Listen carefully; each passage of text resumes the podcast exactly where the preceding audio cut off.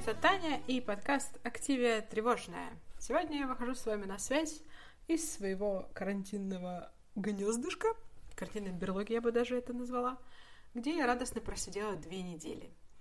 А, но хочу сообщить, что я сдала два теста. Сегодня мне позвонили из больницы, наконец-таки, впервые за две недели. Хоть кто-то мной заинтересовался и сообщили, что все у меня с тестами прекрасно, и завтра уже я могу быть свободной женщиной. Это цитата. Врач мне так и сказала, с завтрашнего дня вы свободная женщина. Не знаю, возможно, что-то в эти две недели я была не свободной женщиной. Значит, в связи с этим завтра я собираюсь выйти на пробежку. Я уже написала своему тренеру, она мне сказала, все, Таня, шикарно, начинаем бегать. Другое дело, что за две недели похолодало, и мне, похоже, надо доставать длинные штаны, чтобы бегать. Но это уже другой разговор. В следующий раз я вам расскажу, как я начала бегать. Чувствую, это будет очень увлекательно, потому что три недели я ни черта не делала. Вот. Также, если говорить о спорте, я решила все-таки... Я выздоровела на этой неделе, все у меня вроде пришло в норму, и с понедельника, сегодня я буду делать секту. Так что сейчас я запишу подкаст и пойду делать тренировочку в секте. Такие новости. В плане болезни у меня симптомов практически никаких не осталось. Кашель э, и какой-то такой, типа, очаг, который я чувствовала себя в груди, прошел. Я пропила все антибиотики. Насморк меня отпустил. А, так что чувствую я себя хорошо. Запахи я начала чувствовать, ну, я думаю, процентов на 50.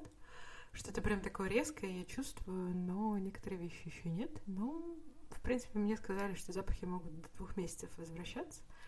Так что э, будем ждать.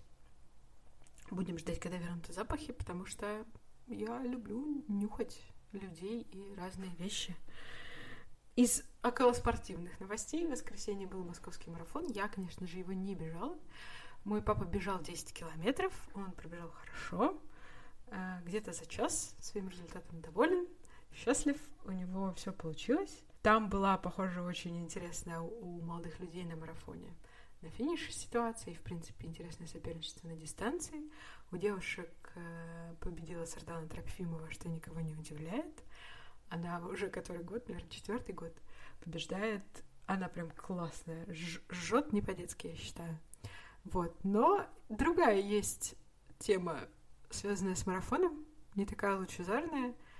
Э, во-первых, несколько болельщиков с, украински... с украинскими, о чем я говорю, с белорусскими флагами арестовали, э, признав их массовой акцией. Вот. Надеюсь, бегунов с белорусским флагом меня не арестовывали, потому что мама моя сказала, что она видела бегунов с белорусским флагом. И я точно знаю, что арестовали двух людей с плакатами двух людей с плакатами, стоявшими на поддержке марафона. Одна девочка стояла с плакатом «Беги», как будто нас снова закроют, что как бы относится, очевидно, к коронавирусу, который опять цифры поползли вверх, и, возможно, мы все сядем на очередной карантин или там локдаун, как это называется. И за вот эту девочку взяли. И второе взяли, арестовали молодого человека Оли Маркес, секта, привет, э, Оли Маркес, которая бежала марафон, он стоял на 37-м километре, но у него был плакат с матом. И его арестовали якобы за мат. Ну, вообще у нас есть какие-то, наверное, статьи за мат в общественных местах. Но я бы хотела сказать, что давайте не будем начинать с болельщиков марафона. Давайте за мат в общественных местах будем арестовывать каких-нибудь людей в метро, которые ругаются матом. Или на пляже на Самарском, которые разговаривают матом. Вообще, на самом деле, я считаю, что идея плаката была прекрасная, потому что там были матерные слова на плакате, и якобы это мысли, которые у, у марафонцев в голове. Ну, в общем-то, честно говоря, на 37-м километре мысли у тебя примерно такие матерные.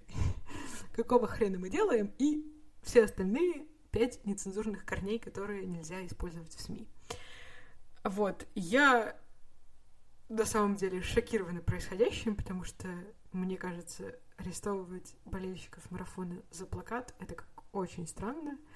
Не знаю, на парижском марафоне я бежала за женщиной, на которой на майке было написано «Where the fuck is finish?» И ее что-то никто не арестовывал. Это очень странно, и я была расстроена тем, что это случилось, потому что людей мало того, что арестовали, еще, получается, продержали сутки в изоляторе. Ну, выписали штраф за мат, окей, ну, не знаю. В общем, я очень расстроена. Я еще рассказала это сейчас папе. Папа тоже расстроился. Полицейское государство никому из нас не нравится. Вот, я две недели э, занималась тем, что сидела на карантине. Это было не очень увлекательно, честно говоря. Я пыталась вспомнить, когда я хоть сколько-то времени сидела дома, не выходя даже из квартиры. Я вспомнила, когда я при первой попытке марафона подвернула ногу, я сидела дома два дня. Но, честно говоря, я сидела дома два дня просто потому, что я не могла на ногу встать. Далеко уйти куда-то было очень сложно. Вот. А сейчас я просидела две недели. Честно говоря, крыша моя значительно пошатнулась, мне так кажется. А, в общем, карантин наложился на какой-то мой локальный экзистенциональный кризис, связанный с тем, что я внезапно осознала, что прошло три квартала от года, что мы сделали, и как дальше жить. Э, наверное, так. И меня в какие-то моменты начинало крыть просто вселенской тоской, хотелось лежать и ничего не делать. Я, честно говоря, за вторую неделю карантина успела переговорить с половиной своих друзей в различных городах и странах. Если бы меня заперли еще на подольше, я бы успела позвонить всем возможно, по несколько раз. И, честно говоря, после некоторых разговоров меня подотпускала. Но потом снова забирала при том, что я работала, конечно же, большую часть времени. Но вот в выходные прям было тяжко, потому что ко мне приходили родители, ну, они такие там потусуются со мной где-то час-два и уходят. А еще надо целый день что-то делать. Вот во вторые выходные я наконец-таки добралась до редактирования нашего с Альбиной подкаста, который, запись которого у меня пролежала два месяца. Стыд, просто испанский стыд. А вот, но я наконец-таки его отредактировала, и это тоже было такое эмоционально, конечно, тяжелое немножко, ну не то, что тяжелая, эмоциональная, потому что мы говорили про абьюз и про разные сложности в отношениях, и редактировать такие вещи всегда с одной стороны сложно, потому что ты переслушиваешь какой-то сложный разговор, а с другой стороны сложно, потому что тебе еще хочется и прокомментировать сверху тем, что ты не досказал на записи. Ну так, запись полтора часа, куда еще? Вот. А, в попытке развлечь себя я начала смотреть кучу сериалов, посмотрела, ну, штуки четыре, наверное. Начала я с э, сериала The Bodyguard, э, мне кажется, по-русски называется «Телохранитель», э, потому что я прежде всего решила, что мне надо попрактиковаться э, в распознавании шотландского акцента. Потому что, честно говоря, из всех английских акцентов шотландский мне менее всего понятен. В итоге сериал оказался очень классным. Реально. Я прямо удивилась. Ну, потому что я ожидала, что он пойдет в другом направлении. А потом там в конце четвертой серии все поворачивает вообще не туда. И я такая, а что происходит? И там начинается настоящий какой-то Джейсон Борн. И прям классный сериал.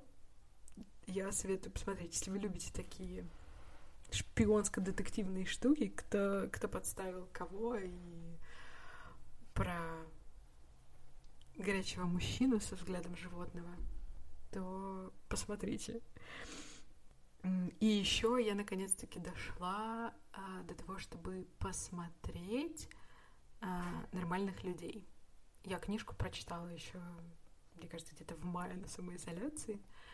А, и вот я наконец-таки донесла себя до сериала, и я я просто откладывала смотреть сериал, потому что я боялась как-то разочароваться, потому что книга, честно говоря, сначала вызвала у меня прямо очень сильное отторжение. Я очень так, о, эти герои, они все страдают, господи, какие они тупые, что за хрень. А потом я успела пообсуждать эту книгу на двух книжных клубах по зуму. И в итоге я поняла, что я совершенно не так восприняла книгу. Вернее, я ее восприняла со своей сейчасшней позиции. Но мне 31, а героям в книге 19, там, 20, 21, по-моему. Ну, там два года, по-моему, идет все действие. Соответственно, мне нужно примерять книгу не к себе сейчасшней, а к себе десятилетней давности. И когда я это осознала, я поняла, что герои реально очень репрезентативные. Это реально нормальные люди. В 21 год я была точно такой же. Я страд... точно так же страдала и занималась такой же фигней. И это прекрасно, и это на самом деле меня очень сильно поразило в какой-то момент, когда я поняла, что книга реально... Я такая, какие же это нормальные люди? А потом я подумала, да, они нормальные, вот, и я боялась смотреть сериал, потому что мне казалось, что я могу разочароваться, потому что я слышала какие-то о нем такие не очень э, позитивные комментарии. На самом деле сериал прекрасен. Я, во-первых, считаю, что э, он очень как бы близко к тексту и достоверно отражает книгу, что очень похвально, очень хорошо. Мне нравится. Во-вторых, э, снято очень красиво с эстетической точки зрения просто очень красиво снято. В-третьих, ребята, которые играют главных героев, просто невероятные. Ты э, вот эти крупные планы, когда тебе показывается их лицо, и ты видишь все, все эмоции, это просто кайф. Они очень классно играют. И мне очень понравилось, э, как сняли э, постельные сцены. Ну, там, в принципе, в книге довольно много ну, завязаны в их отношениях на том, что у них был секс, и что они по этому поводу думают, и как они себя ощущают. И в сериале это сохранили и сняли очень хорошо. И насколько я знаю, а, у них был специальный, значит, на съемочной площадке специальный консультант по этому делу, как снимать эти постельные сцены так, чтобы ну, как бы всем было удобно, всем было комфортно. Ну, потому что, честно говоря, я предполагаю, что съемка постельных сцен в фильмах это нифига, нифига не весело и там, не знаю, не эротично. Потому что, как бы, там есть, да, актеры, которые снимаются в постельной сцене, еще 50 человек, как бы, вокруг бегают, кричит режиссер и так далее. Ну, в общем, я так поняла, что я читала статью, что они подошли очень а, к этим съемкам а, как-то аккуратно и с вниманием ко всем участникам, и что съемки получились очень э, такие комфортные для всех. И в итоге получилось невероятно просто э, какая-то нежность, интимность и просто секс. Потрясающие сцены. А, честно говоря, вот это тот пример, который я буду приводить, когда будут говорить в следующий раз, что там всякие эти движения мету и прочее, что все эти там согласия и такая штука, что все это убьет значит, секс, эротику и так далее. Просто посмотрите вот этот сериал. Это сериал, который в котором постельные сцены снимались так, чтобы всем было комфортно, ничьи границы не нарушались. И это такой секс и эротика, что просто космос. Мне безумно понравилось. Как вы видите, мне нравится про секс и эротику. Ну да. А что делать-то? Интересно, на самом деле, я считаю, что очень классная книга. Она короткая, ее не очень долго читать. И сериал прямо шикарный. Прям очень классно сняли. А, соответствует книжке, духу книжки. И очень красиво, очень приятно смотреть. Я прям заворожена была происходящим. Вот, э, мой челлендж был вести дневник питания. Э, я вела дневник питания. Я хочу сразу сказать, что э, при ведении дневника питания я стараюсь просто вести дневник э, и записывать, что я ела, не пытаясь как-то навешивать на это ярлыки плохо, хорошо, молодец, не молодец. А, потому что я знаю, что как только я начинаю а, быть как-то одержима этой темой про то, что плохо, хорошо, а, становится, становится хуже. Вот, и я просто вела дневник питания, и по нему видно, что эти две недели были довольно сложными. Я пару раз заказывала KFC-шечку, честно говоря. опять же, я записывала, что после этого я не чувствовала себя нифига хорошо. Э, вот, потому что когда ты нервный, заказываешь много еды и наедаешься этой тяжелой еды, получается не очень хорошо потом. Вот. А в целом, дневник пионера говорит о том, что я чувствовала себя не очень комфортно. Я даже на самом деле, видимо, из-за того, что я не бегаю, и утром у меня сломался как-то режим, э, я даже как-то некоторые дни толком нормально не завтракала, что очень странно для меня, потому что для меня завтрак это такой прям обычно довольно важный прием пищи. Вот. Но я надеюсь, что сейчас я буду бегать и выходить на работу в офис и построю обратно свой режим дня и настрою себе нормальный завтрак. А в основном с едой мне еду приносили родители, периодически подкидывали. А сама ничего толком не готовила. Вот, и иногда заказывала джанк-фуд. А, это не очень хорошо, но с другой стороны, я в тот момент понимала, что это прям четко эмоциональный поступок.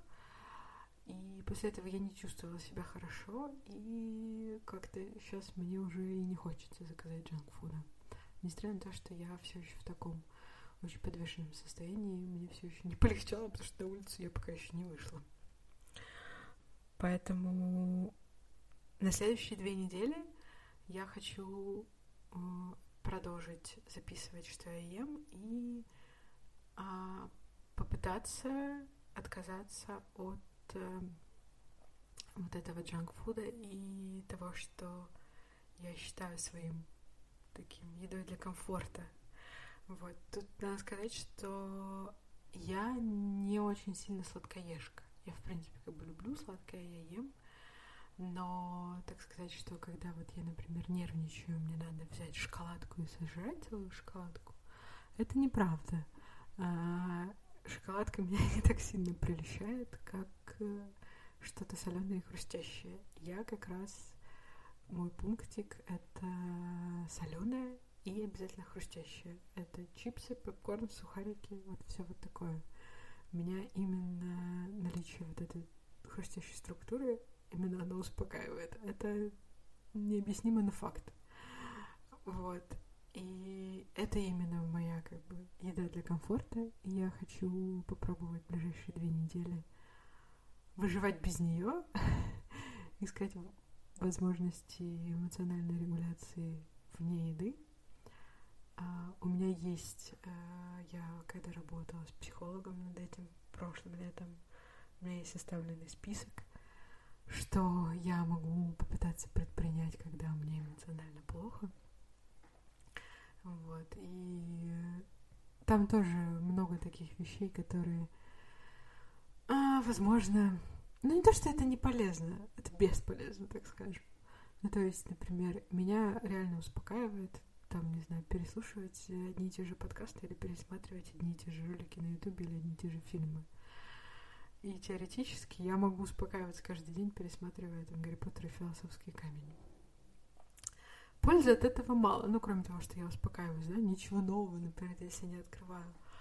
Но другое дело, что когда я нахожусь в каком-то нервном состоянии, я за собой заметила, что мне очень сложно посмотреть или послушать что-то новое, потому что, ну, то есть ты там не знаешь, условно, понравится тебе этот там новый выпуск подкаста или нет, или там новая серия сериал.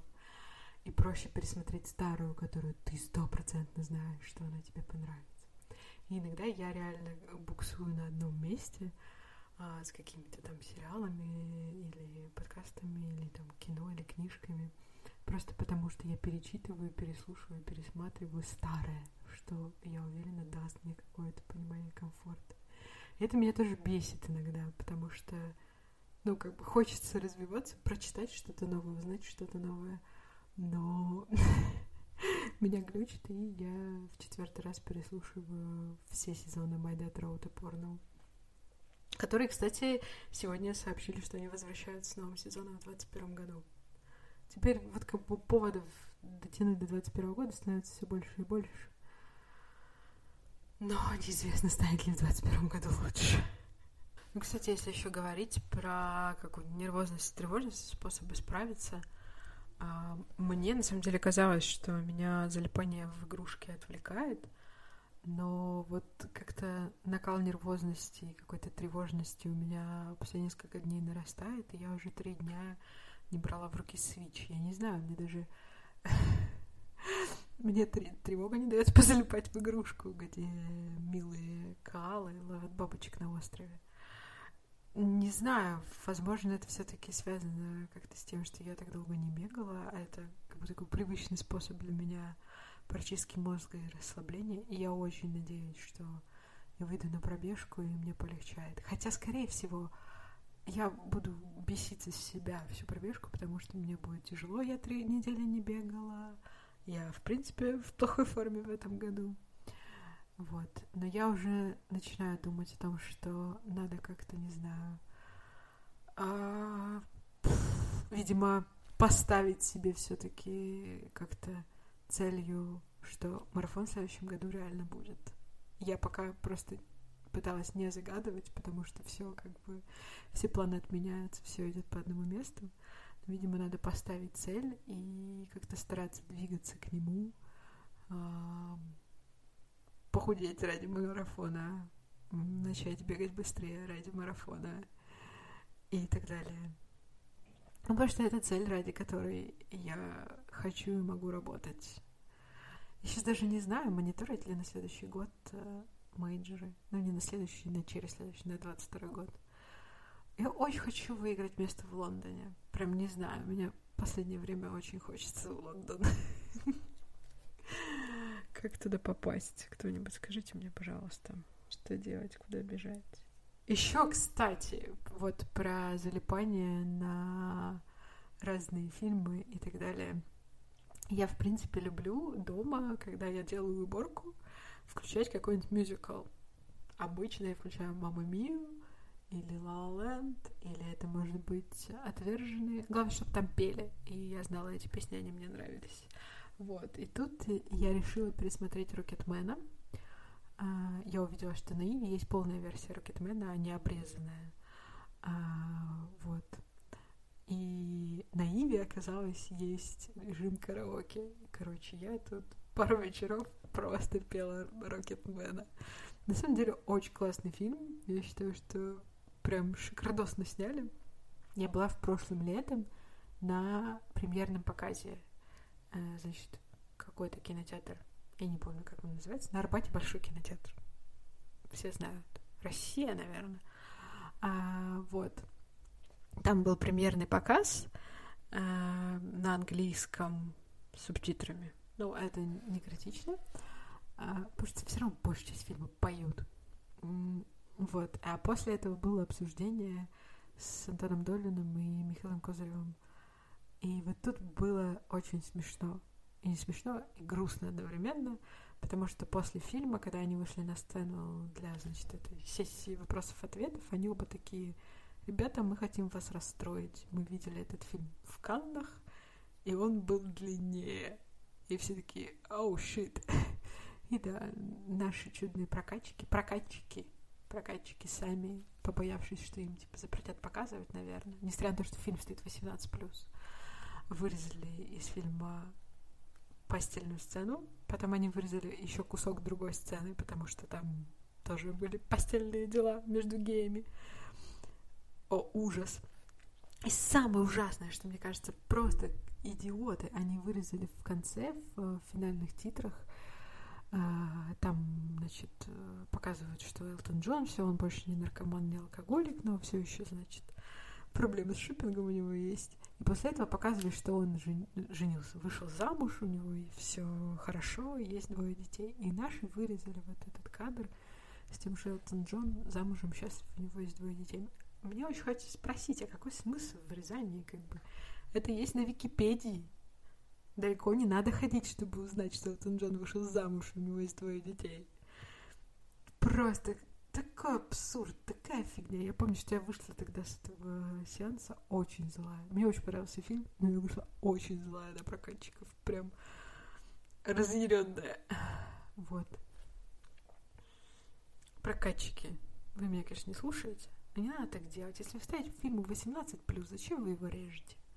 людям 18 плюс, можно смотреть все что угодно. А если подросток попал на ваш фильм 18 плюс, ну, как бы, сорян.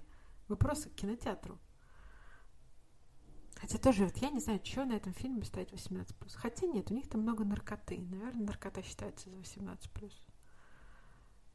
Вот не знаю, слушайте, я не знаю наши правила проката. Потому что голова там, две ноги показывают голые. И торс. Два торса. Короче, если вы не смотрели Рокетмен, посмотрите Рокетмен, попойте песни. Потому что Элтон Джон реально чертов гений. Мне очень нравятся его песни. Такие вот у меня, на самом деле, за две недели невероятно интересные дела. А, подкаст про бег и тревожность. Бега ноль, тревожности очень много. Что я делала? Смотрела сериалы. Тревожность растет. Завтра, возможно, бег начнется и тревожность пойдет вниз. Я очень надеюсь, что станет легче. Я буду следующие две недели продолжать вести дневник питания и откажусь, постараюсь отказаться. Не будем говорить так ультимативно. Постараюсь отказаться от джанкфуда и чипсов и прочей фигни, которые обычно ем для комфорта, и буду искать другие способы успокаивать свою тревожность, даже если это в 800 раз пересмотреть Гарри Поттера. Можно начать пересмотреть Джеймса Бонда, на самом деле, я хотела заняться этим. Вот. Так что мой челлендж на следующие две недели — постараться не заедать свою тревогу, а вести дневник питания и начинать тренировки. И, может быть, посмотреть еще несколько каких-нибудь дурных сериалов. На самом деле, я очень сильно жду выходных, когда я смогу куда-нибудь пойти погулять, посмотреть на людей, на деревья, понюхать свежий воздух, не в форточку окна. Реально, заточение это, это какое-то прям жесть испытание. Я очень сочувствую людям, которые не выходят из дома. А еще я хочу передать привет и сказать спасибо всем тем друзьям, которые поговорили со мной за последнюю неделю в тот момент, когда в моем мозгу начинались настоящие тараканьи бега, вы мне помогали сдерживать все это в канале. Так что спасибо вам. Спасибо вам, что слушаете меня и моих тараканов. А я надеюсь, что через две недели я вернусь с чем-нибудь более интересным, чем э, доклад о двух неделях в заточении. Да, подписывайтесь на меня в Инстаграме, подписывайтесь на меня в разных приложениях для подкастов. И до встречи через две недели. Пока!